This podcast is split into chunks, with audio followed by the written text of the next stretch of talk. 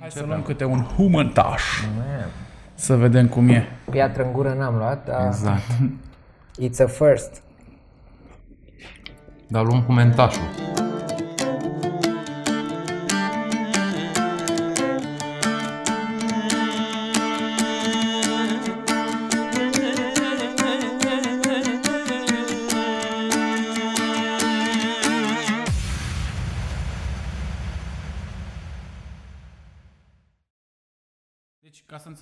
a fost făcut cu smochine. De ce? Pentru că am primit un borcan de smochine astăzi cadou de la fratele nostru Victor Dinescu și am zis, bă, dacă tot am primit, hai să fac ceva cu el și să facem niște snack-uri, niște cookie-uri, dacă vrei. Astea sunt niște prăjituri evrești care uh, se fac de obicei uh, de sărbătoarea Purim, când începe sărbătoarea Purimului, uh, când apune soarele, se mănâncă această, această prăjitură. Ea clasic se face cu mac și cu nucă și cu uh, miere și scorțișoară se pune de obicei, însă foarte multă lume acum mai pe nou o face cu ori cu gem, ori cu, bă, nu știu, cu diferite forme de cremă sau nu știu. Mie mi-a plăcut uh, asta cu smochine și cu migdale pentru că m-a dus așa cu gândul la uh, începutul humântașului. Vechea da? moștenire Vești- israeliană. Exact, Da. exact. Unde chiar crește smochina și chiar uh, e consumată de destul de des. Deci, practic, este un desert care a fost adus în București de către evrei. Uh, Apropo, Dustin Hoffman este mâncător mare de humântaș la New York, pentru că el se trage din Iași. Așa? Și m-am gândit să, să vă fac și vouă să vedeți cum e.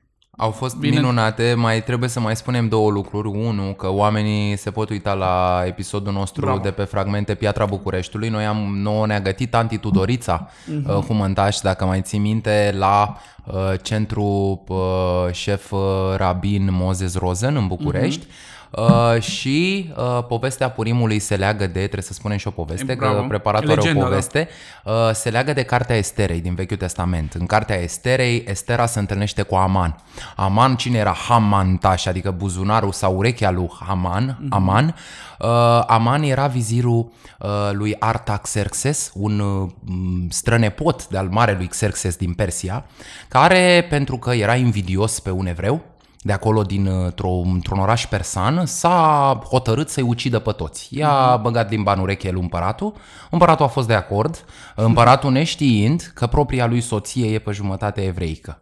Uh, S-a pornit să dea drumul la o prigoană, a instalat niște spânzurători înalte ca să spânzure toți evrei din provincia uh, iraniană, din provincia persană respectivă, doar că în ultima seară când a fost invitat la prânz de către Estera, uh, Estera i-a spus împăratului de față cu uh, acest aman că vrea să o ucidă inclusiv pe ea. Uh, împăratul persan s-a supărat foarte tare, a ieșit din cameră și când s-a întors l-a găsit pe Aman în genunchi, rugându-se de ea pentru izbăvire, el interpretând acest gest ca făcându-i avansuri soției uh, șahului. Așa încât în locul pe care l-a pregătit el pentru spânzurătoarea uh, evreimii, uh, copiilor lui Israel, a fost spânzurat chiar el. Exact. Moment în care întreaga comunitate evrească de acolo a început să se bucure și să se veselească și așa la începutul Purimului se și citește cu voce tare, de regulă se obișnuia, rabinul venea și citea tare povestea lui Aman, de fiecare dată când îi rostea numele, toată adunarea, toată congregația uh, hulea, uh, huiduia și așa mai departe că e dușmanul nostru și cine va fi dușmanul poporului lui Israel, va fi mâncat cum mâncăm noi hamantașul exact. an de an de purim. E, cam, asta e, cam asta e povestea hamantașului uh-huh. și într-adevăr un preparat ritualic cum e la noi, dacă vrei, cozonacul. Nu? Exact. O chestie legată de o sărbătoare Foarte, foarte interesant. Foarte bine ce ai spus. Și mai e o chestie. Mai e uh, faza că Humântașul, noi l-am căutat și la Botoșani și în zona uh, Moldovei de sus, da? Unde au fost comunități foarte mari de evrei, însă din păcate în dezagregare. în dezagregare Astăzi, sau să astăzi. spunem că s-a ales praful Da, fără da. niciun uh, fel de uh, perdea. Chiar asta, de, chiar comunitățile de acolo în general i-au cam marginalizat în ultimii 60-70 de ani, dacă vrei.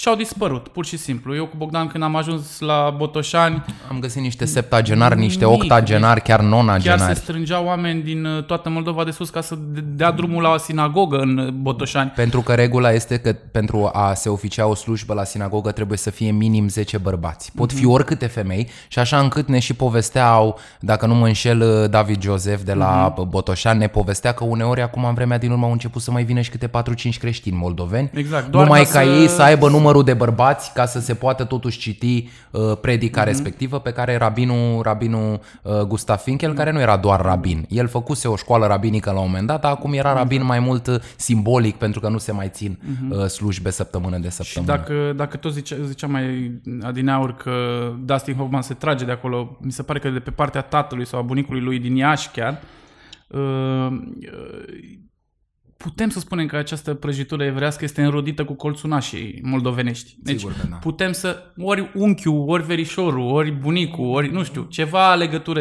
între Aceeași între bucătărie a Mittel- Hamentaschen Aceeași și legătură colțunaș. a bucătăriei Mittel Europa, nu, cu centrul la Cernăuți, la confluența, la intersecția bucătăriei rusești cu bucătăria germană. De fapt, că asta e la jumătatea drumului, sigur că oamenii s-au influențat. Și uite, dacă vrei să cauți pe internet o rețetă, dacă dai pe net, toate le găsești de pe la New York. Nu știu dacă, okay. dacă e rețeta scrisă în limba română, nu știu exact. Dar eu când am căutat pe vremuri rețeta de Hamantash, toate mi erau uh, how to make Hamantash, uh, New York Hamantash, știi?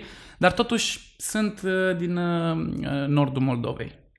Acestea din Fise, Să-l introducem pe Exact. invitatul nostru, uh, Bogdan uh, Zis Dexter, uh, șef și, și bun prieten de-al nostru. bun prieten al nostru și persoană talentată așa în general pe rotund. Absolut.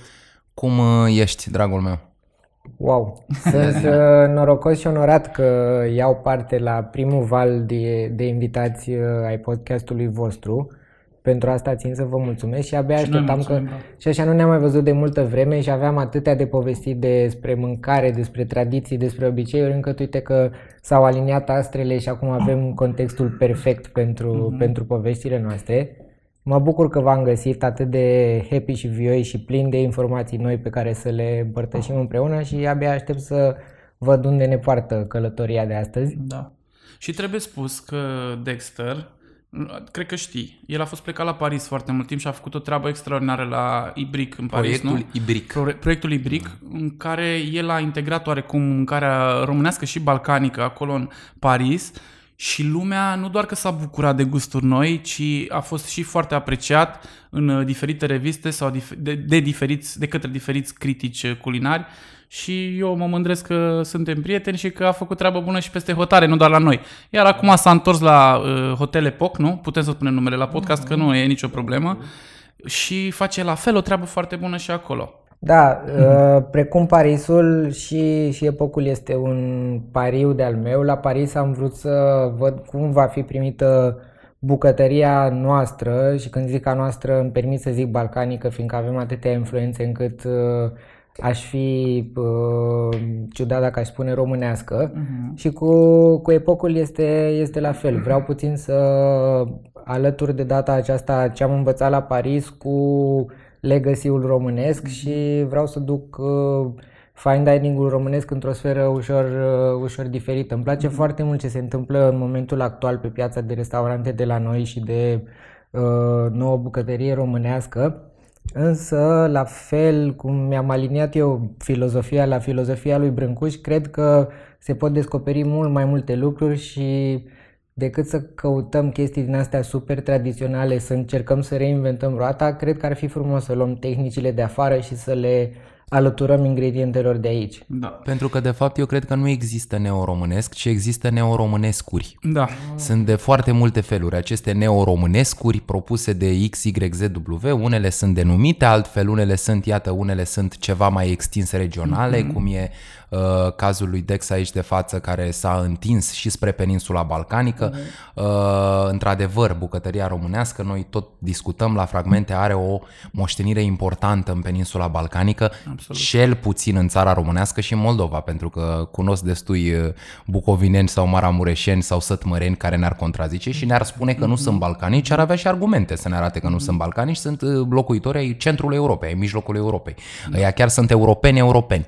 Dar, într-adevăr, într-adevăr, pe cea mai mare parte a teritoriului României, chiar dacă numai Dobrogea uh, e încadrată din punct de vedere cultural uh, și geografic în peninsula balcanică, uh, sigur, influențele s-au extins până în marginea munților, atât în întreaga țară românească cât și în toată Moldova și e o moștenire pe care eu cred în metoda comparatistă și cred că e un gol care există inclusiv în muzică, dacă mm-hmm. mă întrebi pe domeniul meu, pentru că e o chestie pe care n-au făcut-o decât puțin cercetători în perioada interbelică, după care din 47 încolo n-am mai știut cum să mai spunem că suntem noi cei mai cei. Uh-huh. Uh, și cred că asta e o atitudine greșită pe care am abordat-o în marea majoritate a artelor de pe teritoriul României și era evident să se întâmple așa și în bucătărie, mai ales că da. de bucătărie ne preocupăm mai serios uh, de relativ puțină vreme, inclusiv sub aspectul ăsta comparatist. Uh-huh. Adică Uh, un lucru care acum 50 de ani uh, ar fi părut uh, ciudat, astăzi este aproape obligatoriu.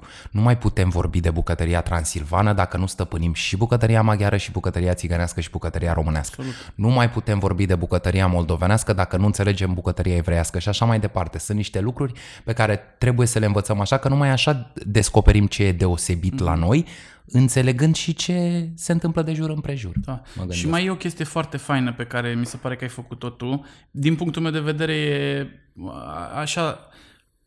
Ai, ai jucat foarte inteligent. Adică ai mers la Paris, ai, te-ai dus acolo cu bucătăria balcanică, bucătăria românească ai făcut un proiect extraordinar apreciat de toată lumea și de diaspora și de uh, francezi, te-ai întors în România, ai venit la un restaurant franțu- franțuzez la Belle Époque și ai introdus bucătăria românească în stilul tău, în viziunea ta la uh, un hotel franțuzesc, păstrând, cum zicea Bogdan mai devreme, tehnicile uh, din afară, dar totuși gusturile de la noi, frate, și din Balcan. Și asta mi se pare extraordinar de, de inteligent și de, uh, cum să spun, să îmbini și capra și varza, că știi că zice lumea, domnule, e prea franțuzesc sau domnule, e prea arme. Nu, Dexter a venit și a le-a îmbinat pe ambele și a făcut o treabă da, foarte bună, îmi place foarte, foarte mult partea asta de, de contracultură și de a nu-ți impune limite, știi? Exact ce ai spus tu, m-am dus cu tehnici românești folosind ingrediente uh, franțuzești la Paris mm-hmm. de cea mai bună calitate și acum cumva am adus câteva ingrediente și tehnici de acolo pe care le îmbin cu, cu ingrediente și tehnici de aici. Asta mm-hmm. mi se pare că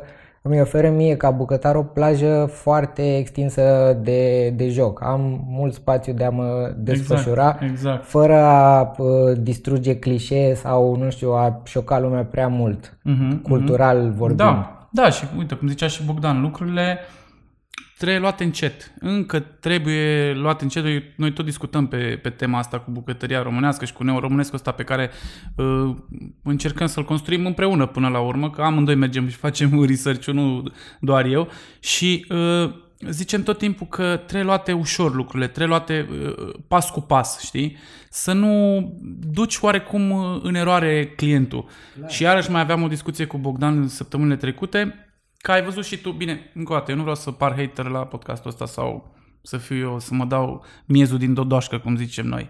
Dar uh, apar acum tot felul de restaurante care, uh, ok, încearcă să facă ceva uh, mișto, doar că nu folosesc îndeajuns tehnicile, mai ales după ceva timp în care noi ne ocupăm de chestia asta, îți dai seama că nu nu este de ajuns să prăjești o mămăligă și să pui un nou deasupra și să spui că e neoromânesc, știi? Și atunci oarecum clientul o să vină și o să zică, domnule, uh, mâncarea asta e ok, dar uh, nu pot să plătesc atât de mulți bani doar pentru o mămăligă cu nou prăjit și după aia, după ce noi terminăm acest acest research cu neoromânescu și încercăm, probabil, o să încercăm să facem o locație sau ceva, o să zică lumea, domnule, poate mă gândesc de două ori înainte să, să gust uh, un preparat neoromânesc. Am mai gustat neoromânesc până acum și parcă nu e uh, ceea ce trebuie. Și vreau să te întreb, tu cum vezi toate lucrurile Corect, astea, să știi asta? că și eu o percep la fel. De obicei, uh, românii sunt foarte reticenți în a umbla, în a te juca cu rețetele mm-hmm. lor mhm. tradiționale pe care le-au învățat. Cum ai spus tu, dacă e o mămăligă, ai prăjit-o, pui un ou poșat deasupra și nu știu, un crumble da, de exact. whatever, gata, bun, s-a, s-a terminat. În schimb, eu uh, contez foarte mult pe străini, că ne vor ajuta inclusiv să-i, uh, să-i îndrepte pe ei noștri pe calea cea bună. Pățesc și eu asta la hotel, știi? Uh, mulți străini au venit, au mâncat. Mâncarea mea acum aplică același principiu pe care l-am aplicat la Paris. Brâncuș când s-a dus la Paris a început cu niște chestii uh, puerile, naive, uh, ușor uh, vulgare pentru a își simplifica viziunea. Fiindcă dacă se ducea de la început cu pasărea măiastră, ziceau ea că e un prăjit, că a venit de pe altă planetă și că nu înțeleg nimic, știi?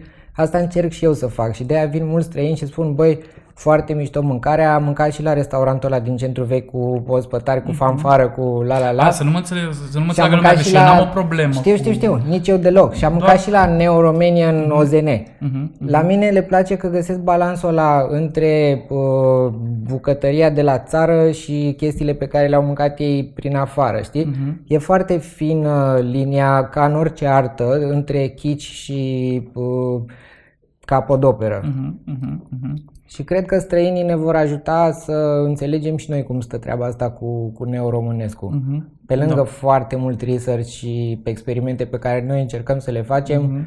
de multe ori poate le înțelegem doar noi între noi, dar uh, ușor, ușor și, și oamenii care ies și mănâncă în București, și când mă refer la cei care ies, mă refer la uh, consumatorii de fine dining, înțeleg viziunea și se, se aliniază cu ce vrem noi să creăm și să transmitem. Oricum, eu cred că asta e o chestie un pic mai veche. Mă gândeam la chestia asta cu interpretarea și reinterpretarea bucătăriei clasice franțuzești, nu?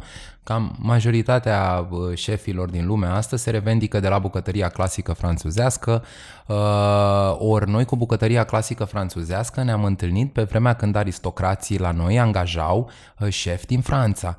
Uh, Șefii ăia din Franța la toate meniurile pe care le propuneau uh, până, în, uh, până la sfârșitul perioadei interbelice chiar, uh, dar mai ales înainte de primul război mondial, uh, sigur că trebuiau să le localizeze. Ei aveau tehnici franțuze. Ah, bun, că atunci nu croniciza nimeni, nu scria nimeni, dar ei treceau printr-un proces uh, tulburător mm-hmm. pentru ei ca șef din Franța, pentru că trebuiau pe lângă faptul că aveau ingrediente locale, unele poate mai bune, altele mai puțin bune decât cele din Franța, trebuiau să, la un moment dat, te întâlneai și cu boieroaica a bătrână și cu boierul al bătrân, care nu uh, ca să folosesc o expresie plastică românească legată de bucătărie, care nu puneau botul uh-huh. la tipul ăsta de bucătărie, uh, așa, nu poate prinseseră bucătăria turco-greacă, poate prinseseră bucătăria așa cum a fost o uh, mișcare de genul ăsta dinspre Balcani și dinspre Orient către Occident.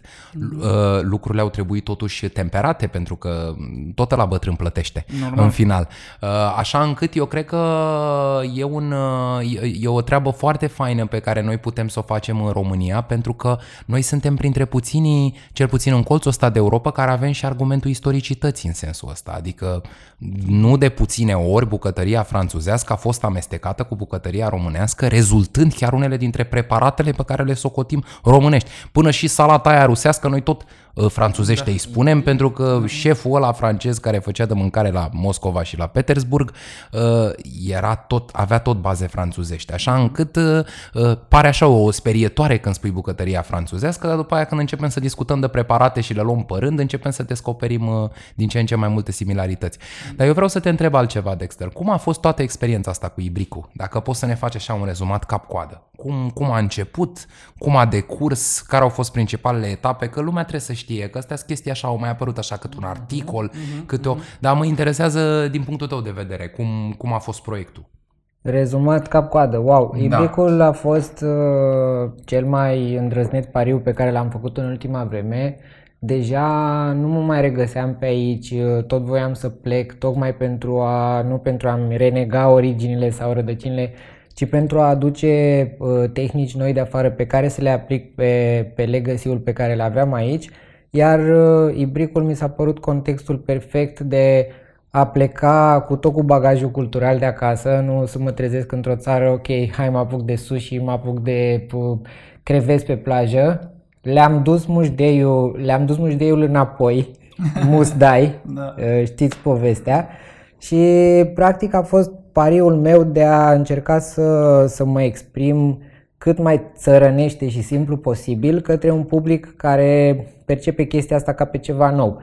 În Paris găsești toate bucătările din lume, de la sri lankeză, nepaleză, de asiatică nu mai vorbesc, turcească, dar partea asta balcanică era foarte, foarte puțin exploatată. Aveam un restaurant faimos lângă, lângă tur de fel, mega comunist, învechit, outdated, doar pentru cine de protocol și am vrut să văd, bă, ori nu le place, că de-aia n-a mai încercat nimeni să facă chestia asta acolo, ori oamenii nu știu despre ce e vorba. Se pare că a fost varianta B, au fost primite foarte bine mâncărurile și poveștile noastre. Uh, am fost surprins de cât de multe știau francezii despre România și nu doar Nadia Hagi și alte chestii. Uh, cum spunea și Bogdan, foarte mulți francezi în etate sunt aware de conexiunea care a existat și de întrepătrunderea culturilor noastre uh-huh. și asta m-a, m-a frapat.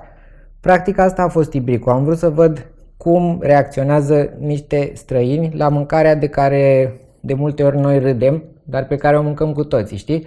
Aici e o chestie, ce faci mă, te duci la restaurant să mănânci mici, sarmale, ciorbă, mm, ia și tu o brezaola, o da. carbonara cu uh, gran cucina, că e da. mai miau. Da. Știi? Am vrut să văd cum reacționează străinii la niște chestii super țărănești și brute și ro. Mm-hmm.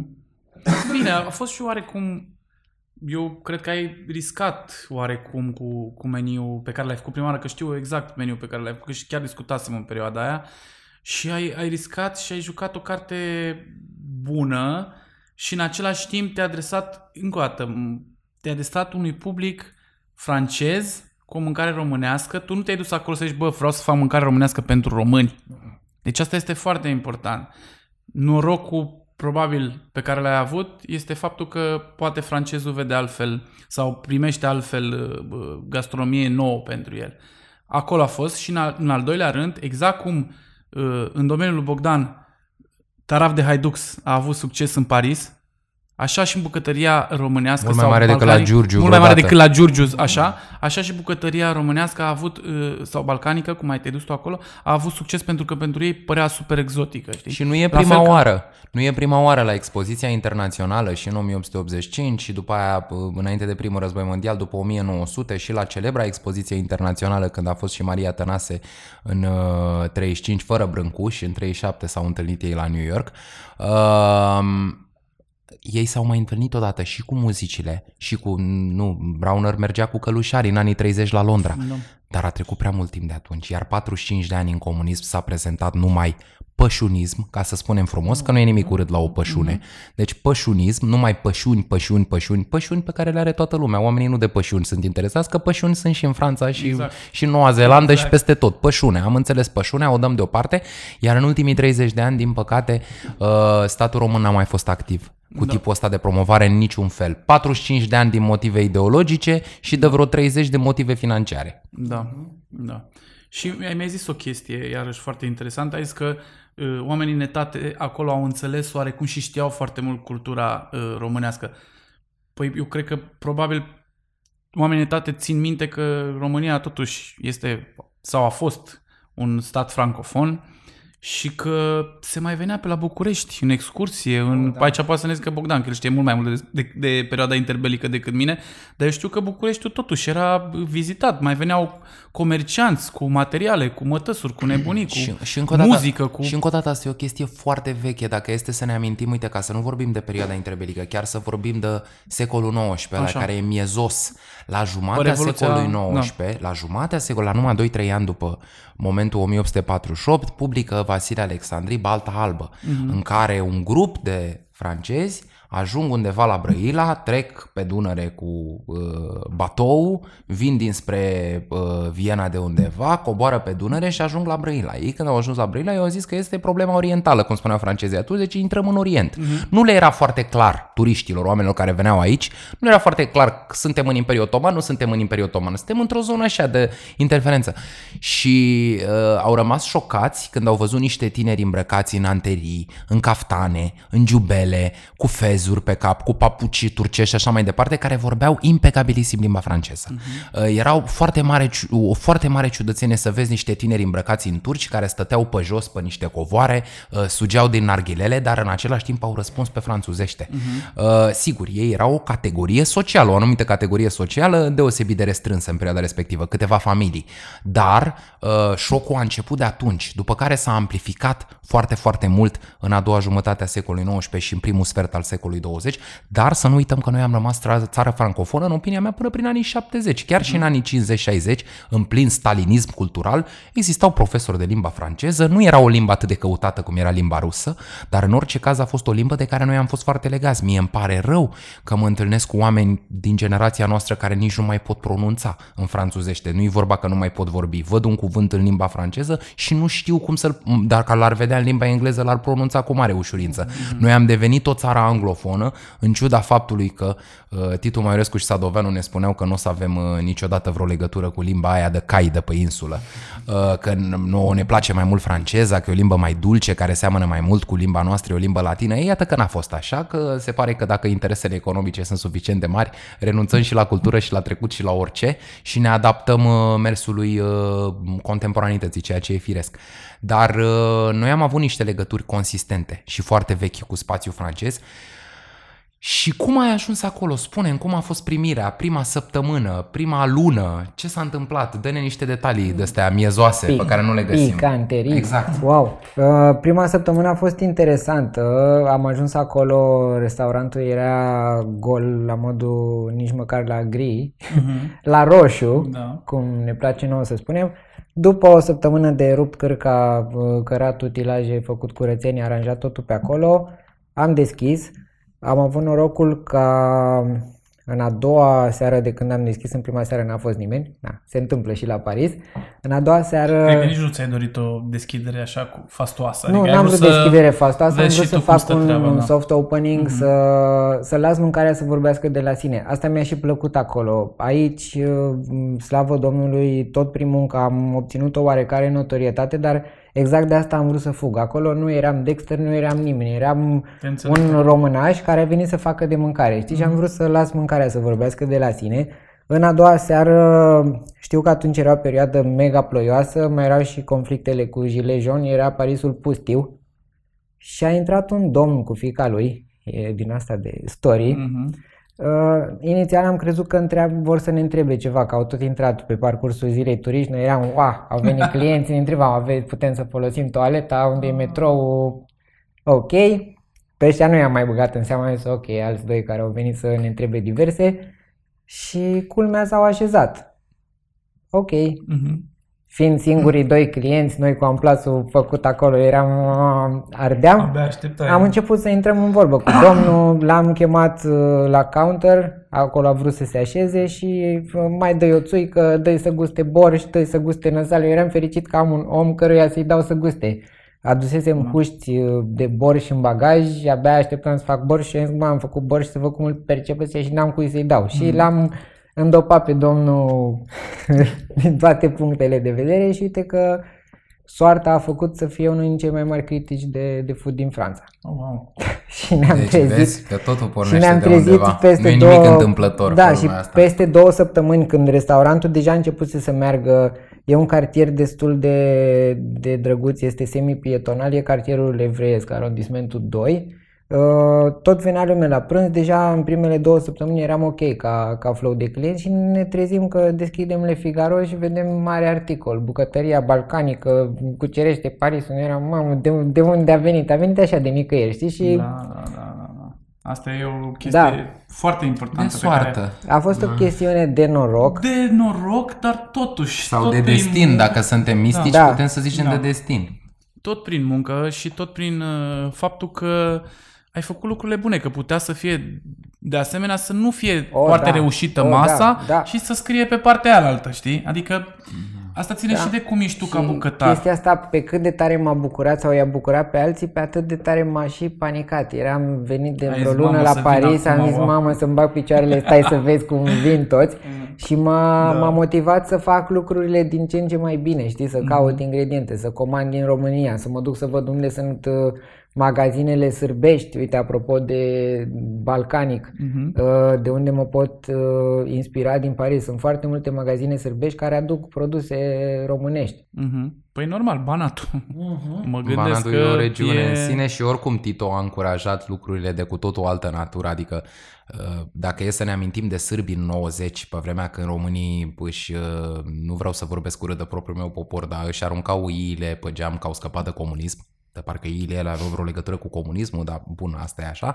Uh, Sârbii, după ce Tito n-a mai fost, uh, cu oricât de amărâți erau, măcar un tractor și-au cumpărat, ca să vadă Exact, despre ce e vorba. exact. Poporul Bravo, sârb bravo, bravo. e un pic altfel decât poporul român, dintr-un amestec de factori, dar ține evident, eu cred că cel mai mult în istoria noastră recentă, ca să nu vorbim de doamna Chiajna și de Evul Mediu, cred că ține cel mai mult de uh, felul în care a condus Tito Iugoslavia, spre deosebire de felul în care a condus Ceaușescu Iugoslavia. Adică Tito venea dintr-o familie bună, el nu era comunist, el era burghezaș, așa, s-a vopsit comunist, dar el nu venea din familie de uh, cizmari olteni cărora le juca călușul în curte, adică era de altă factură și a înțeles să încurajeze un uh, etos din ăsta protocapitalist, chiar dacă nu era capitalism, dar a înțeles, încuraja, știi foarte bine, discutam și la muzică, Uh, a dat drumul la două fabrici de acordeoane, i-a lăsat să-și cânte acea novo componovana narodna, muzica, muzica populară nouă compusă pe care Ceaușescu o disprețuia. Exact. Ce se întâmpla la noi cu Azur Odeon generic care cântau până niște hrube, până niște, să trăgeau până niște poduri. Uh, I-a lăsat Tito, pe Custurița, Tito pe- bea ceaiul dimineața cu uh, doi tineri pletoși, cu Bregovici și cu Mm. Bregovici, Custurița. da. Uh, Pe Custurița îl primise în 85 în, uh, cu flori uh, pentru că a venit cu Pandorul, singurul regizor din Europa de Est care a primit un Pandor Da. în perioada comunistă. Uh, Lucrurile au fost uh, foarte diferite. Iar sârbii au căpătat și o uh, personalitate distinctă ca popor pentru că au trecut prin o nenorocire prin care noi n-am trecut. Slavă Domnului că n-am trecut, că la începutul anilor 90 și pe la Bolintin Vale și pe la Târgu Mureș mirosea a Iugoslavia. Mhm. Pe r- români maghiari, români romi, să, să putea întâmpla ceva. Nu știu dacă a fost uh, uh, faptul că poporul român e mai blând sau că Poate că nu suntem atât de în Balcani, deci înseamnă că nu suntem într-atât de butoi de pulbere, cum ne spun antropologii, dar uh, acolo au fost niște lucruri mai urâte care au făcut pe oamenii ăștia să fie mai uniți și, în definitiv, inclusiv să promoveze chestia asta cu ai să face mm-hmm. mici shopuri, magazinașe. La noi, istoric, uh, mai mult oltenii au făcut comerț. Da. Uh, Nu în toate zonele istorice ale țării României au făcut comerț. Românii nici n-au știut face comerț, că n-a, n-a avut cine să învețe și în general la noi alogenică, tot am vorbit de homentași. Altcineva făcea comerț, nu făceau românii Și, și comerț. la noi românii din sud, oltenii, făceau foarte mult cu legume. Ei Da. Erau și cu Și zarzavat. comerț restrâns, adică să nu Da, ne imaginăm nu- că... Micro. Exact, micro, Da. exact. Da. Dar totuși, veneau la Gara de Nord, nu? Cu... Și erau câțiva moșieri care, pe care astăzi îi putem socoti oameni de afaceri, ăia care aveau mii sau zeci de mii de hectare de pământ Mhm. mm-hmm. și care aveau sute, poate mii de țărani care munceau pentru ei, ăia chiar că noi tot vorbim că în perioada interbelică România a fost grânarul Europei, dar cineva trebuia să conducă businessul ăla. Vagoanele alea de grâu și de porumb plecau din, uh, din poarta cuiva Da, și ajungeau da. în poarta altcuiva, adică cineva a condus aceste businessuri. Dar uh, a fost un moment scurt și eu zic că cu puțin impact. Eu nu, eu cred că uh, în uh, natura asta de comercianți a sârbilor uh, românii, cred că mai trebuie să mai treacă niște ani Mhm, până o să o capete. Asta Da. e părerea mea. Eminescu e parte din motivul pentru care Eminescu a nebunit. Pentru că striga editorial de editorial în fiecare săptămână, lăsați-i și pe moldoveni să facă comerț, Uh, și de aia și toată xenofobia lui, că noi știm că Eminescu era antisemit, dar mai mult decât antisemit era antigrecist. Din același motiv, el era și antisemit și antigrecist pentru că spunea ăia fac business în timp ce pe ăștia îi păcălesc cu mărgele și cu pietrișele colorate, ceea ce era parțial adevărat, dar nu era vina celor care au venit din străinătate să facă Normal. business. Era vina Era- autorităților, cum spunem S-a și deschis acum, poarta. că n-au reușit Dacă ai să... deschis poarta, am intrat, nu? Și fac ce știu mai bine. Și dacă pe oamenii ăia i-ai ținut sute de ani exact. Exact. într-o condiție în care ei să nu înțeleagă ce se întâmplă de jur împrejurul lor, istoria îi ajunge din urmă, ea a ajuns pe japonezi care au stat izolați niște sute de ani, nu ne ajunge pe noi, adică exact. mai devreme sau mai târziu te ajunge. Da. Da, uh, și la magazinele sârbești uh, spuneai că găseai produse, produse românești, uh, ce anume? Zi-mi așa două, trei produse, poți să folosești și branduri. Ce Oh. era popular? Popular și foarte greu de găsit la Paris. Ăsta cred că era, a fost ingredientul cel mai problematic, nici măcar varza murată la care te-ai fi așteptat ca aia să fie. Uh, brânza dulce de vaci pentru papanași. Ma. A fost greu până la urmă, fiindcă Și nu era nimic asemănător în Franța cu brânza dulce? foarte pe care greu am poți să găsit, folosești să-i uh, bagi tu foarte aromele. greu am găsit un substitut pe care ulterior l-am și adoptat de bun, fiindcă făcea niște papanași wow și îl folosesc și aici la hotel. Este o brânză din Bretanie, se numește Guel. Uh-huh, uh-huh. Dar a fost extrem de greu să o găsesc. În Paris se găsea doar uh, în două locații, la Teroar de Avenir și la încă o epițerie din asta mega hiper specializată. Foarte puțin francezi știau despre brânza asta. Am înțeles. Ăsta a fost questul meu Îți dai seama că major. brânzeturi sunt acolo. Pe... Au avut vacanță, dar nu știu ce evenimente a fost, cred că tot uh, corelat cu Gilet Jaune. Au fost două săptămâni închise magazinele sârbești, nema brânză de vagi. Uh, Ne-am apucat să facem și noi, dar nu avea, uh, nu era atât de fermentată pe cât mi-ar fi plăcut mie să, să o găsesc ca gust în papanaș și am renunțat la, la ideea de a nu face fresh. Și uh uite că am găsit goelul ăsta care și-a Foarte făcut treaba tare. de minune. Foarte tare. Și mă gândesc că mergea, mergea bine uh, preparatul, nu? Foarte. Chiar, care au fost... Bine, că acum noi de obicei lucrăm cu meniuri destul de restrânse pentru a le putea schimba uh, în funcție Corect. de sezon și în funcție de uh, ce găsim la piață. Dar mă gândesc că ai avut câteva preparate de bază Da. pe care ai vrut să le lași ca fiind un icon al restaurantului. Uh-huh. Care au fost preparatele care au mers cel mai bine din punctul tău de vedere și cu care ai zis, bă, frate, pe astea nu le schimb uh, Ok, uite. orice ar fi. Unul dintre preparate, cel mai urât, dar și cel mai gustos, a fost uh, ostropelul de pui. Deci, francezii, lor le e frică de, de usturoi și, în general, de usturoiul negătit sau de gustul pregnant de usturoi, știi? Asta mi-a plăcut foarte mult, fiindcă de fiecare dată când veneau să mănânce se îndrăgosteau. La început ziceam, mamă, are mamă, cu o chestie cu pui, cu usturoi. Nebuneau. De fiecare dată veneau și, și cereau ostropel. Ăsta mi-a plăcut foarte mult ca, ca experiment și până la urmă a rămas în meniu până spre final, fiindcă dacă scoteam ostropelul din meniu aveam scandal cu el. Le plăcea foarte tare. mult ostropelul. Ce tare. Uh, Și îl făceai în funcție de sezon sau lăsai același ingrediente, același gust? Bine, că puteai să lași baza și să... Da, lăsam baza te joci și în cu- funcție de sezon uh, adăugam sau scoteam ingrediente sau le înlocuiam cu, cu altele sezoniere. Deci, Uh, le plăcea foarte mult păstrăvul la grătar cu mușdei și cu bulz. Uh, sunt înnebuniți de brânzeturile noastre. Că tot am fost pe Valea Seveșului. Da, le-am povestit despre năsal, care este singura brânză din lapte crud care se face la noi, la o grotă, uh, la grota de la Țaga. Transilvania, Da, e la câțiva kilometri de Gherla, de locul unde m-am născut și năsalul pentru mine este unul din primele alimente care mi-a impactat copilăria și papilele și memoria gustativă. Când eram mic am avut norocul să vizitez fabrica de la Năsal cu bunicul pe la vreo 4-5 ani și am rămas uimit de cum lucrau acolo niște omuleți într-o peșteră. N-am înțeles eu pe atunci care e treaba cu bacteria de pe, de pe pereți, dar uite, după aia când am făcut research și întâmplător am făcut și lucrarea de, de diplomă la Cordon Bleu pe fermentation, am descoperit foarte multe chestii interesante despre această grotă și am zis, băi, uite ce norocos am fost că m-am născut lângă ea. Ce tare. Da, le plăceau foarte Dar mult ai brânzeturile idee, noastre.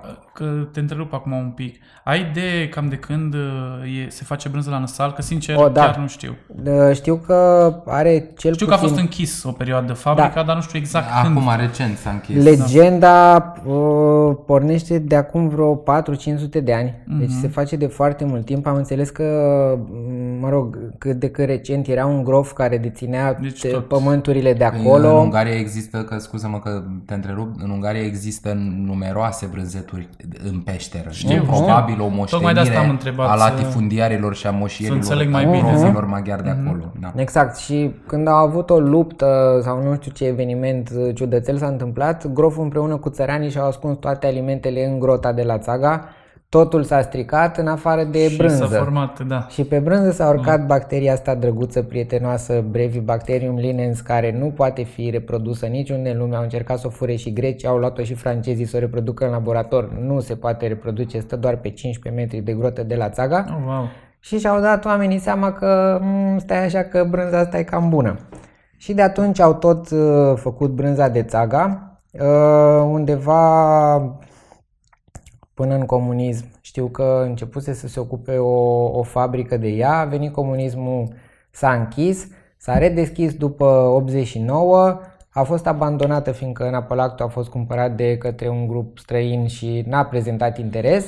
Am înțeles. Și știu că din 2012, dacă nu mă înșel, a venit o asociație Transilvania Gastronomică sau ceva de gen, care s-a dus la Năpălac și le-a spus ok, noi ne ocupăm de grotă vrem să o conservăm, producem și o vindem sub, uh, sub brandul vostru. Mhm, mhm. Deci au venit, a Și venit o prezentare asociație mică, interesantă, am exact, văzut. să Au ajute o o prezentare corporație. interesantă, au uh, cașul de năsal, se vinde în niște cutiuțe de lemn Mhm. uh, și învelită cu o chestie mișto, adică arată altfel Da, decât, uh, bine, se da. vede că e o brânză mai premium Învelișul decât cu restul. care, în care este ambalată e și are și un, uh, cum să zic Un eu, rol practic. un rol practic Da, pentru da, a da. ține bine uh, muncirea Corect. respectiv acolo. Corect, da. păstrează altfel Exact, umiditatea exact. optimă lemnul ăsta și apropo de expoziții uh, mondiale, chiar a câștigat în 1908 la Paris medalia de aur. Dar uite Ah, că Deci iată că s-au mai întâlnit o dată asta, Exact. spun doar că a trecut prea mult timp ca să mai ține Mult cineva prea mult, minte din mult 1908, prea că am mult, mai da. mâncat noi năsal odată, au mai trecut trei generații de atunci. Poate o mai fi ținut minte vreun bătrân Totuși nebun, le-o fi vezi și spus la... se vede că, uite, vorbim iarăși de Europa Centrală, că ne întoarcem iară la, la discuția asta. Cât de diferită e și din punct de vedere gastronomic și din punct de vedere muzical uh, Transilvania de, de țara românească și de Moldova. Și cât de ce tehnologie se folosea acolo, da. ce, uh, ce multă grijă avea, uite, grofii, vorbeam și de vinurile de la Bihor, vorbim și de brânza de năsal. Nu știu, cred că ar trebui toate lucrurile astea să le luăm ca și cum ar fi noastre, pentru că totuși sunt pe teritoriul României, dar să respectăm uh, ce s-a întâmplat și să ne mândrim și să ne bucurăm cu acest uh, fapt. Pentru că e moștenire Nu- comună, Exact, este o sigur, moștenire sigur. comună, nu să dăm neapărat, domnule, știi, l-a făcut uh, ungurii sau l-a făcut nu, știu eu cine. cel mai Păi nu tare că să tot mor pe- țăranii ăia p- p- plugarii Păi și normal, oierii de sunt acolo sigur de că erau pămoșie meseriași, munceau la știi? brânză, Da, erau da, meseriași. chestie da. de 3-400 de ani pe teritoriu și în cultura ta, ai asimilat-o și ai răs asimilat-o de o mie de ori până acum. Da, e a din noastră. păcate, vezi, bă, chestia asta cu... Ne certăm cu sârbii, maghiarii cu turcii și- pe mici, exact. pe cevapci, pe... Sunt ai noștri. Da, da, normal, normal, normal. Și cum sunt ai noștri, sunt și ai lor. Pentru Corect. că asta e zona gastronomică, muzicală, că spuneai că te-ai născut la Gherla. Noi avem niște prieteni buni acolo, muzicieni, pe care, la care Bogdan uh, merge destul de des și cum m-a adus și pe mine acolo și cântă muzică maghiară, românească, țigănească, evrească, de înțepenești. Este cel mai și frumos, n-au nicio problemă cu, domnule, noi suntem români sau vezi, nu cântăm că asta e muzică maghiară sau... Este cel mai frumos, uh, din punct de vedere al compoziției etnice, e cel mai frumos trio transilvan clasic de coarde, e format din trei oameni, Emil Mihaiu, violonistul, este etnic român, Urșui Calman este maghiar, iar Puștea Oldor e rom de cultură maghiară. Oamenii ăștia cântă împreună de aproape 40 de ani, cântă împreună de când erau uh, adolescenți, Uh, au cântat la petreceri comunitare și la români, și la unguri, și la romi și singurul lucru pe care îl schimbau erau soliști. Uh, Cine cântă pe românește, cine cântă pe țigănește și cine cântă pe ungurește. Uh, Ceea ce arată că, m, o să spunem o chestie care, mă rog, poate e deranjantă pentru uh, politica internă și externă a României și a Ungariei de azi, dar o să o spun așa, ceea ce demonstrează că uh, muzicile astea au cel puțin un aer familiar. O să spun doar atât. Uh, în sensul că dacă le ascultăm fără cuvinte, e foarte greu, numai dacă ești de acolo, de la Fizeșu, Gherli, din părțile de acolo, să știi tu și trebuie să fii bine acomodat în cultura respectivă și bine înșurubat. Dar crede-mă că pentru un oltean sau pentru un moldovean, dacă îi vei arăta acele muzici, nu va ști care e țigănească, care e ungurească și care e românească, va zice că e o muzică din Ardeal. Exact. Pur și simplu și nimic altceva, ceea ce așa și este pentru că e o e, o moștenire, o identitate colectivă transilvană, de fapt. Da. Corect, și să știi că acolo, crescând de mic, nu simți atât de tare hatereala asta intercul- interculturală. Chiar Dar nici, uh, uite, eu sunt din Cuget, se din trăiește în sudul armonie. Transilvaniei, unde nu e chiar atât de Exact. populată cu maghiari, dar nici la noi, adică niciodată n-a... Când am venit în București, m-am simțit mai mult uh, chestia Băi, asta. și în eu, sudul și țării, eu când la am venit, fel. toată lumea, domnule, ungurii, maghiarii. Până atunci nu prea eram uh, Pentru că, familiar nu, cu hate-ul pentru ăsta. că nu trebuie să uităm că partidele extremiste, oricare ar fi și cele românești și cele maghiare, în București au făcut treabă, că Parlamentul e în București, nu e la Târgu Mureș. Până la Deci, urmă se rezumă... Bravo. În București sunt politicienii ăia extremiști maghiari români care discută, se ceartă între ei, dau comunicate, învrăjbesc oameni între ei, că și asta trebuie spus, că da. știi cum e, bă, divide și cucerește, adică Da, da, e foarte important ca oamenii să fie ținuți în permanență învrăjbiți de niște mici rahaturi care oricum n-au nicio... Cam bancul ăla tâmpit de pe vremea lui Ceaușescu cu mă, Ianoș, te omor, zice Ioan Ion cu cuțitul. Măi, ce ai Ioane cu mine? Că noi suntem vecini de trei da. generații, suntem gard în gard, ce ai cu mine? Păi mă, nenorocitule, voi l-ați omorât pe Mihai Viteazu. Păi da mă, Ioane, dar asta s-a întâmplat acum 400 de ani. Păi da, dar eu acum am aflat. Deci, exact. sigur că dacă zgândări treaba asta și vorbești non-stop despre chestia asta, la un moment dat vei ajunge la niște rezultate tâmpite, venite, din, venite cumva din alte zone decât O, da, din zona corect. aia de acolo unde oamenii și au că vorbeam de Oli și de Calman și de Mila din Auri, copiilor sau și uh, cu scrit între ei acum, s-au luat fata unuia cu băiatul altuia, adică ei mai mult și-au și unit familia, dar într-un fel în care i-au făcut să înțeleagă că e important să știe de unde vin. Da. Și știm de unde venim fix Da, din- și uite, și uh, Mihai, nu? Sau cum, uh, Emil. Emil Da, Mihai. da. Așa. Spunea că și-ar fi dorit să învețe muzica mai multor el- etnii, știi? Inclusiv a evreilor. Inclusiv a Da. evreilor, dar n-a mai apucat, că na, au plecat de acolo. 96 a plecat pentru ultimul el evreu era de o, acolo. Pentru el era o bucurie și o mândrie și o chestie de, uh, de prestigiu, dacă vrei. Și de că ești bun că ești meșteșugar, bun ca meșteșugar, lăutar, că ca știi cât mai, ceteraș. multe, cât Cum? mai multe muzici din cât Da. mai multe locuri și a cât un mai, a- din cât mai multe uh, etnii și așa E mai ca departe. la noi, în bucătărie, nu folosim tot ce știm, dar Da. ne place să aflăm cât mai multe pentru că nu știi niciodată de unde uh, pică revelația, știi? Da. Plus că pentru tine ca persoană e foarte important să, pentru a evolua, să-ți depășești condiția și să afli lucruri noi. Doar așa poți să... Exact. Crești. Exact.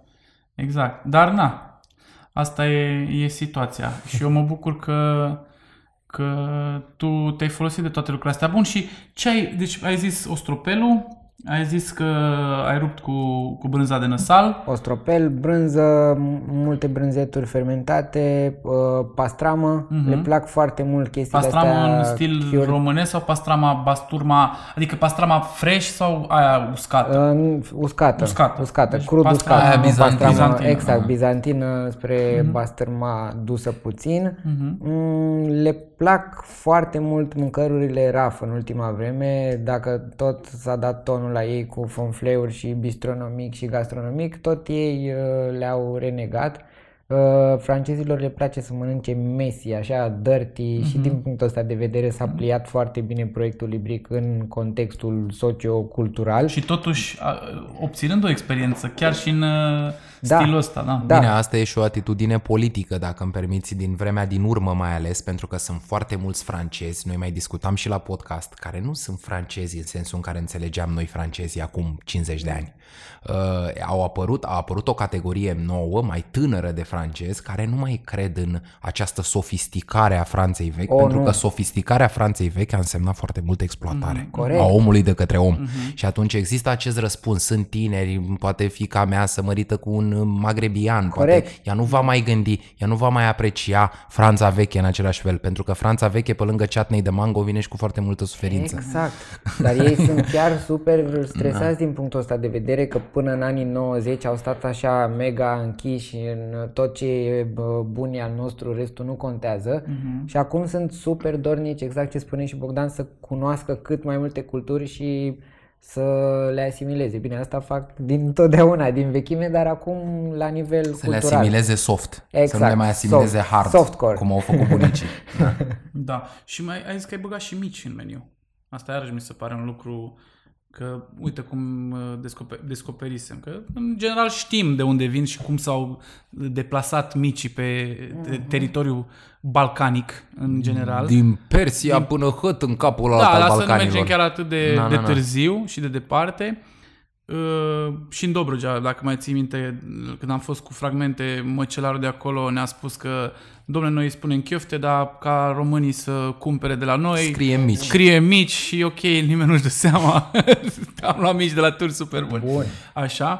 Și știu că ai băgat acolo mici. Cum, cum a văzut lumea treaba Am asta? băgat mici și tocmai ca să mă feresc de românașii noștri, fiindcă, sincer, singurii clienți care au avut ceva de reproșat au fost români care se așteptau să vină să mănânce ca la bunica sau la mama, sleios, mare, mu, opulență, bogăție. Uh, și ca să triez românașii am băgat mici cu flute de șampanie. Oh, wow. Tocmai ca să-i șochezi. Știam că românii vor veni și vor fi oripilați. A, Să blasfemie. nu râghi de la bule de la bere, râghi de Exact. la bule de la șampanie. Mațe fine.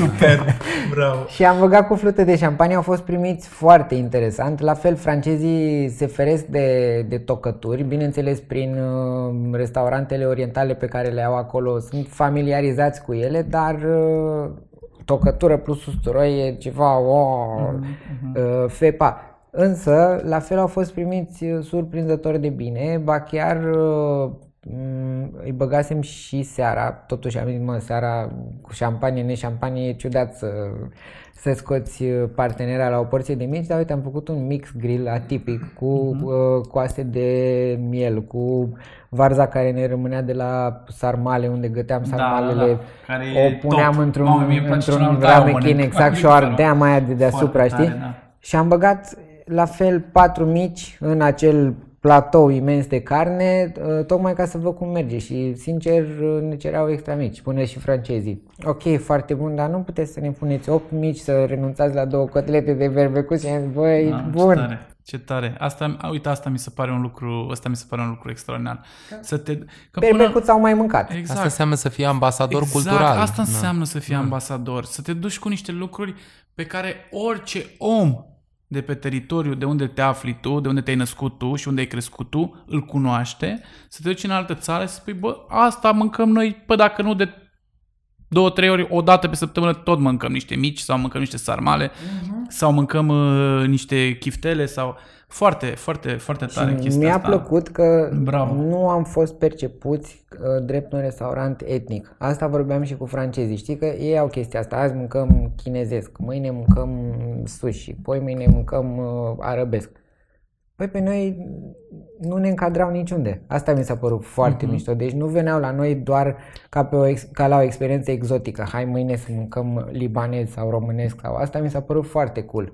Mhm. Ne-au perceput ca pe un restaurant de, de sine stătător. Da, da, foarte tare, foarte tare. La epoc, spune-ne ce faci la epoc și cum o vezi după 15 septembrie când înțeleg că noi totuși nu trăim în Maldive și înțeleg că la un moment dat strângem mesele și scaunele și le băgăm înăuntru. da, Adică asta e eu o am întrebare foarte bună. tot aud vrăjeala asta cu domnule, la terasă, la bun, am înțeles. Vine iarna, vine toamna. Cum o vezi la epoc?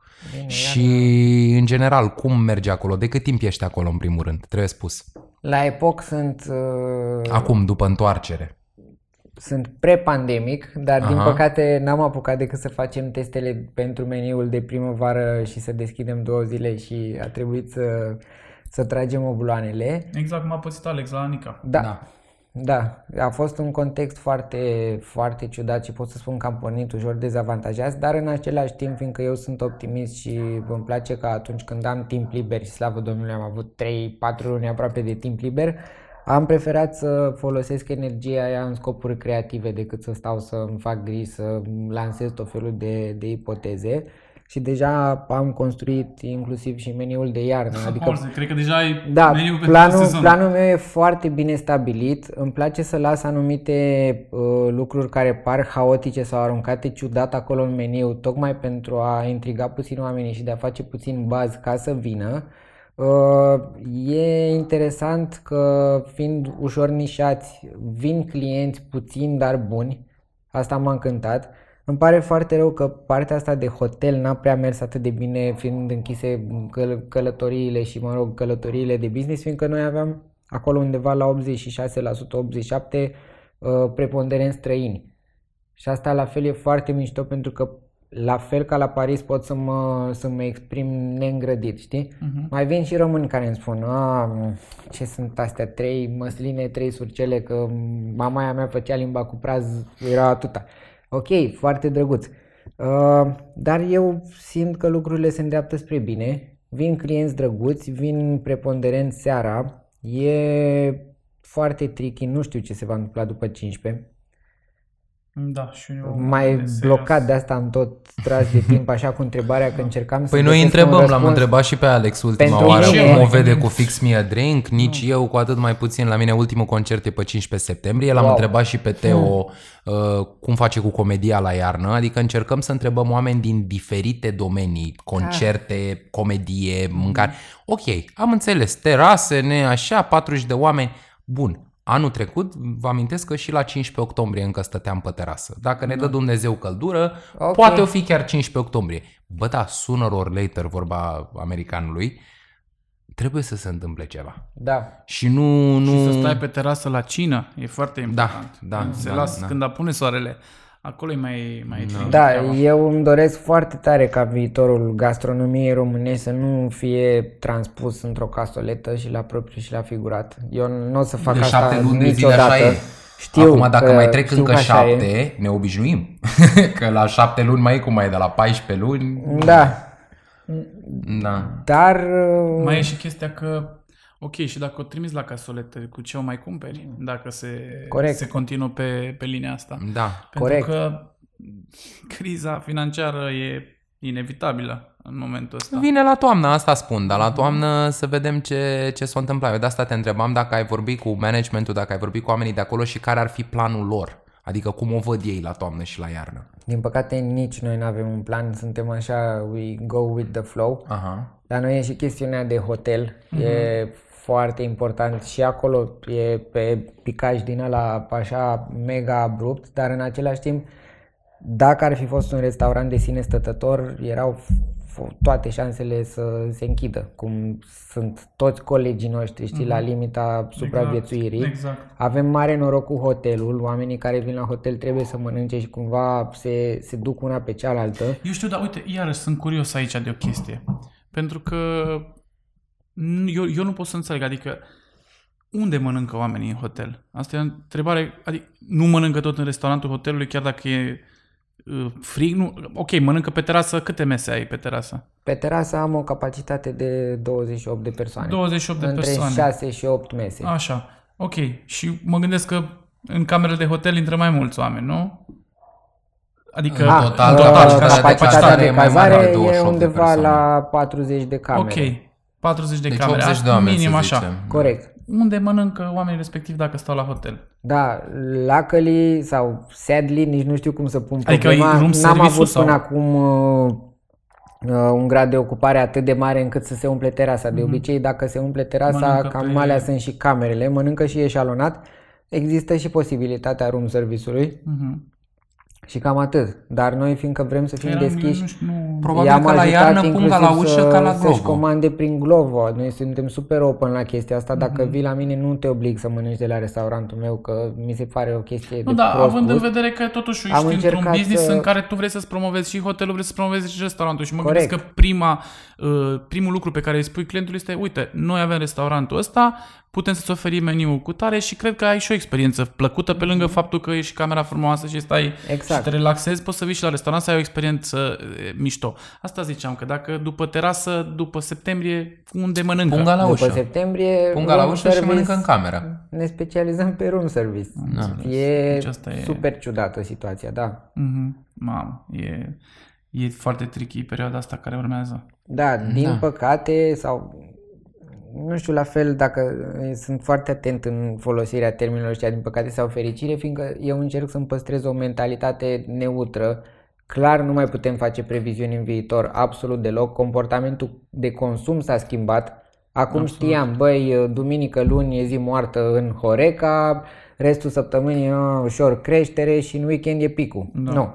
Acum se poate întâmpla să ai luni seara o rezervare și să-ți intre 25-26 de oameni la liber, uh, vineri, sâmbătă, duminică să fie fully booked și să nu apară oamenii. Că am văzut că mulți din industrie sunt acum stresați și de chestia asta, că românii n-au fost niciodată campioni la rezervări, dar nu sunt campioni nici la anulări.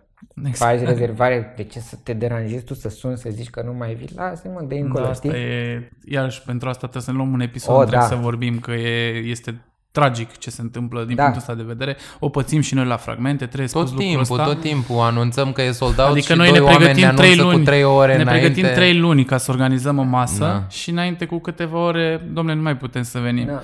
Aducem oameni de la, din partea aia altă a țării ca să cânte, aduce Bogdan, stă cu ei pe telefoane, Da. trebuie plătiți, trebuie... nu mai venim, ok. În contextul ăsta, cu terasă, fără terasă, eu tare teamă mie că cel puțin partea asta nișată de fine dining se va reorienta spre evenimente private. Mhm. Oamenii cu bani nu Dar vor mai și- vrea să iasă și își vor dori să facă cine private acasă, să cheme Da. bucătari. Dar și acele cine e- private, din păcate, țin foarte mult de, tu știi, țin tot de o planificare. Că spuneai adineauri că asta pare o, o, o mică contradicție, adică pe de o parte spunem și eu sunt de acord, așa cred și eu la muzică, că vom trece la private, la 40 de oameni, dar ce private să faci peste o lună? Că îți trebuie măcar, nu știu, două, trei săptămâni Corect. înainte de un eveniment ca să te poți Logistică, pregăti. Bravo. Exact. Câtă exact. vreme cu trei zile înainte să poate întâmpla ceva care îți sucește complet. uh, Eu am pățit-o cu o petrecere privată la Predeal, unde persoana care uh, organiza petrecerea respectivă împlinea 60 de ani, uh, își dorea să-și serbeze ziua și pentru că avea 40 de invitați a fost obligat să ia toate locurile de cazare de acolo, deși acolo erau vreo 80 de camere, nu 40, câte i-ar fi trebuit lui. Uh, Erau 40 de camere, nu 20 câte i-ar fi trebuit lui. Și în final a renunțat pentru că a zis, bă, dar eu nu pot să iau de două ori mai multe camere decât am nevoie. Adică și asta se schimbase cu o săptămână sau două înainte ca el, el deja uh, plătise avansuri la muzică, plătise avansuri la mâncare, plătise avansuri la locație, ca locația să fie nevoită să-l sune, domnule, noi ne asumăm, dar ne e frică să facem altceva. Adică pe de o parte spunem că nu ne mai putem planifica nimic și sunt de acord, dar pe de altă parte, dacă trebuie să facem altceva, un fel de planificare tot trebuie să existe. Poate nu cu un an înainte, poate nu cu șase luni înainte, cum se obișnuia, dar măcar cu o lună înainte și ați observat în ultimele două, trei luni, în fiecare săptămână se schimbă ceva, se mai modifică ceva. Asta e, e cea mai mare problemă până Da, la urmă. da, da. Că dacă în îmi orice zici- business, exact. în orice business, da. Dacă îmi zici, bă, nu mai ai voie să faci de mâncare șase luni sau nu mai ai voie să cânti șase luni, ok, Ok, hai să văd ce asta fac. e, mă apuc. Știi? Da, da, da. De- Dar tu nu-mi spui nimic. Eu poate vreau să investesc în chestia asta sau poate vreau să mă pregătesc, să fac un repertoriu nou sau nu știu, poate vreau să O, da. muncesc să plu- peste două săptămâni să câștig și eu ceva. Nu, nu, nu se știe nimic. E, asta e, Da, e de foarte- fapt cel... Și e pe toată planeta, adică trebuie spus că slavă Domnului că uite, din fericire sau din, uh, cum ai spus de câteva ori, din fericire sau din păcate, din fericire sau din păcate e pe toată planeta, în sensul în care nu ne putem plânge că uite bă, numai la noi, la Românica, cum ne plăcea nouă să zicem până Aha. acum, eu am mai zis inclusiv în acest podcast, când l-am văzut pe Trump cu mască și pe Merkel cu mască, m-am prins că eu mască port mult timp de aici înainte. Eu, Bogdan Simion, mult. Dacă au purtat domnul ăla și doamna aia, noi purtăm cu siguranță de în orice poziție, nici nu știi cum e. Capul în jos, măscuța pe nas și ne vedem de treabă, că nu, pe bune, au purtat ăia, adică... Uh, și atunci uh, trebuie să găsim uh, soluții de genul ăsta. Și eu de-aia întreb, uh, am obiceiul ăsta să întreb oamenii pentru că uh, la noi la podcast în general vin oameni din meserii liberale care fac chestii, uh, care lucrează pe proiecte, la modul 3 luni lucrăm pe un proiect, 6 luni lucrăm pe alt proiect, 9 luni lucrăm pe alt proiect și așa mai departe.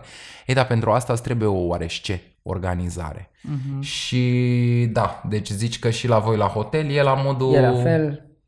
Nu știu Da. ce fac. Mâine știu că vreau să gătesc.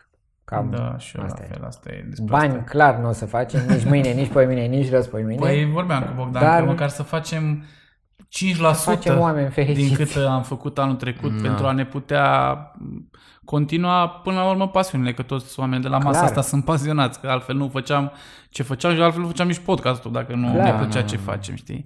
Măcar 5%, dar cine știe, vedem că nu doar noi suferim, că sunt și alte industrii care suferă și na, trebuie organizat fiecare în felul lui cum știe el mai bine să, să-și organizeze și să gestioneze perioada asta nașpa. Corect. Chiar dacă nu contribuim la PIB, nici Horeca, nici Da, uh, se pare că industria nu contribuim. voastră, Da. chiar dacă suntem Se insignifianți, pare că nu. exact.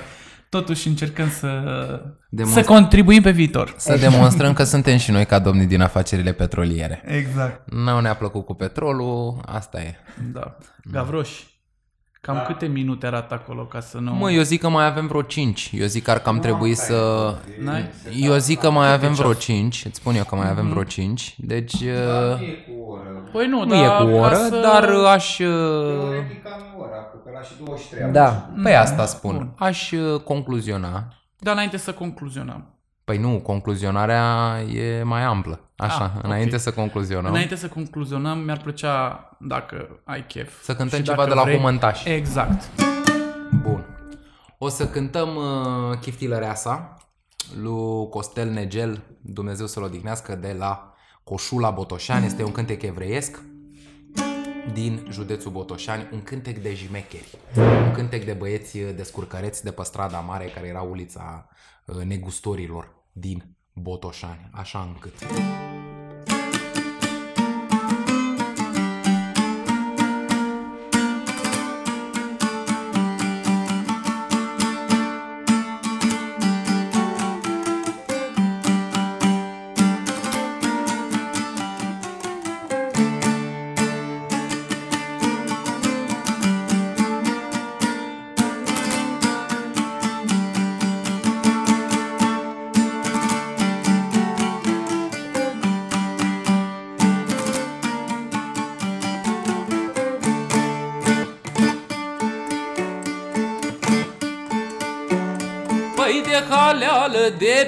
Pileală este berechet Și mai trebuie o caleașcă și un motociclet Da să mă plimb pe strada mare ca un berechet Moare fetele de mine că-s băiat deștept Dai, dai, dai, dai, dai, dai, dai, dai, dai, dai, dai, dai, dai, dai, dai Dai, dai, dai, dai, dai, dai, dai, dai, dai,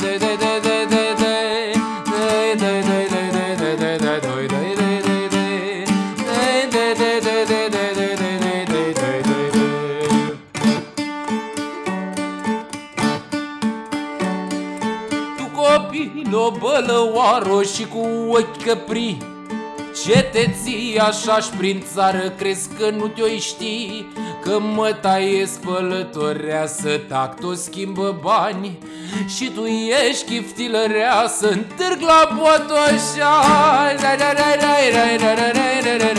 Dai,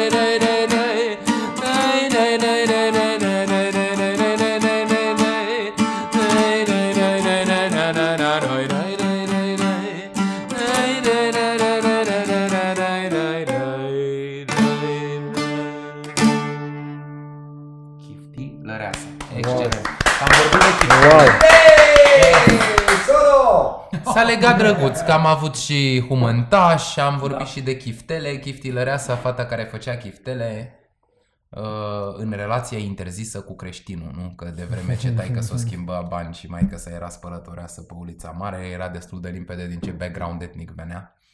Foarte mult îți mulțumim, Dexter, Wow! pentru Mersi. prezența Eu vă ta. mulțumesc Mersi pentru mult. călătorie. Și nu știu, acum la final vreau să vreau să ne mai spui ceva drăguț. Um, ia să vedem. Cum vezi tu, uite așa mai pe, pe viitorul uh, îndepărtat, cum vezi tu că va fi meseria de șef peste 10 ani de zile în București? 2000, suntem în 2030. Nu știm Oh. ce o fi, ce nu o fi. Cum o vezi că nu, atu- atunci o să fie vârsta aia cu copilașii pe lângă tine, cu... O, da. Adică momentul ăla al tău de vârf de carieră, Pe tine nu? Că te-am se întrebat spune. întâi la Mă mine. uit la tine întâi. La, la 40, la 40-50 de ani se socotește ca șef că ești în vârful carierei, atunci ești. Nu ești nici uh, necopt ca acum, nici uh, să nu mai meargă mâinile Nici, ca la uh, 60-70. flășcăit. Cum o Da. vezi tu în 2030 în România? În 2030 în România o să avem părul și mai alb decât Aha. îl avem acum. Deja ghiocei apar, dar sunt considerați noroc, așa mi-a zis Neagică, frizerul meu din Ferentari. Uh, Peste 10 ani. Peste 10 ani văd piața din România într-un final stabilizată oarecum și din punct de vedere politic, fiindcă să sperăm că nu mai au mult de trăit uh, domnii bătrâni uh, care ne conduc astăzi și cred că generația care va veni după ei uh, e spălată de toate cutumele astea comuniste și asta cred că va ajuta foarte mult uh, toate industriile, inclusiv industria în care activăm noi. Peste 10 ani mi-ar plăcea să văd Bucureștiul uh, foarte relaxat, cu un aer uh, de afară în care oamenii nu se duc să mănânce ceva italienesc, internațional, românesc, uh, franțuzesc, ci în care oamenii se duc să se simtă bine când ies în oraș, în care își vor permite ca în afară să nu mai gătească atât de mult acasă și seara, după ce ajung acasă, să pună o haină frumoasă pe ei și să iasă la restaurant, în care vor uh, lua tot cuprinsul meniului, de la antreu până la desert și o sticlă sau un pahar corespunzător de vin sau de whatever, în care se vor simți relaxați și nu vor mai ieși la restaurant doar pentru că așa dă bine sau pentru că e neapărat o ocazie specială. Mi-ar plăcea ca oamenii să privească restaurația și ieșitul la masă ca pe un obicei natural, firesc și uh, binevenit în evoluția noastră de zi cu zi. Deci nu mai vreau să ieșim la restaurant ca români când e ocazie, e ziua, e aniversare, vreau să o cer în căsătorie. Uh, am strâns bani toată luna ca să o duc pe iubita la restaurantul ăsta mișto să o impresionez. Bă, azi vreau să mergem la mici în obor, mâine să mergem la Da, Le aici Chateau, vine și poi de- mâine la Aici vine libanez. și de, uh, de a înțelege clasificarea restaurantelor sau Mhm. locanțelor. Da. Să Asta mai mi-ar zică plăcea. cineva să mai zică cineva că suntem uh, pesimiști la fragmente. Acum să zic, uite, Uite ce optimist Optimismul am din încheiat Horeca. acest episod. și pentru asta îți mulțumim foarte mult. Mulțumim foarte mult. Noroc Eu vă să mulțumesc, ne mai vedem și data dragilor. viitoare. Cheers! Gavroși. Bine, Gavroș!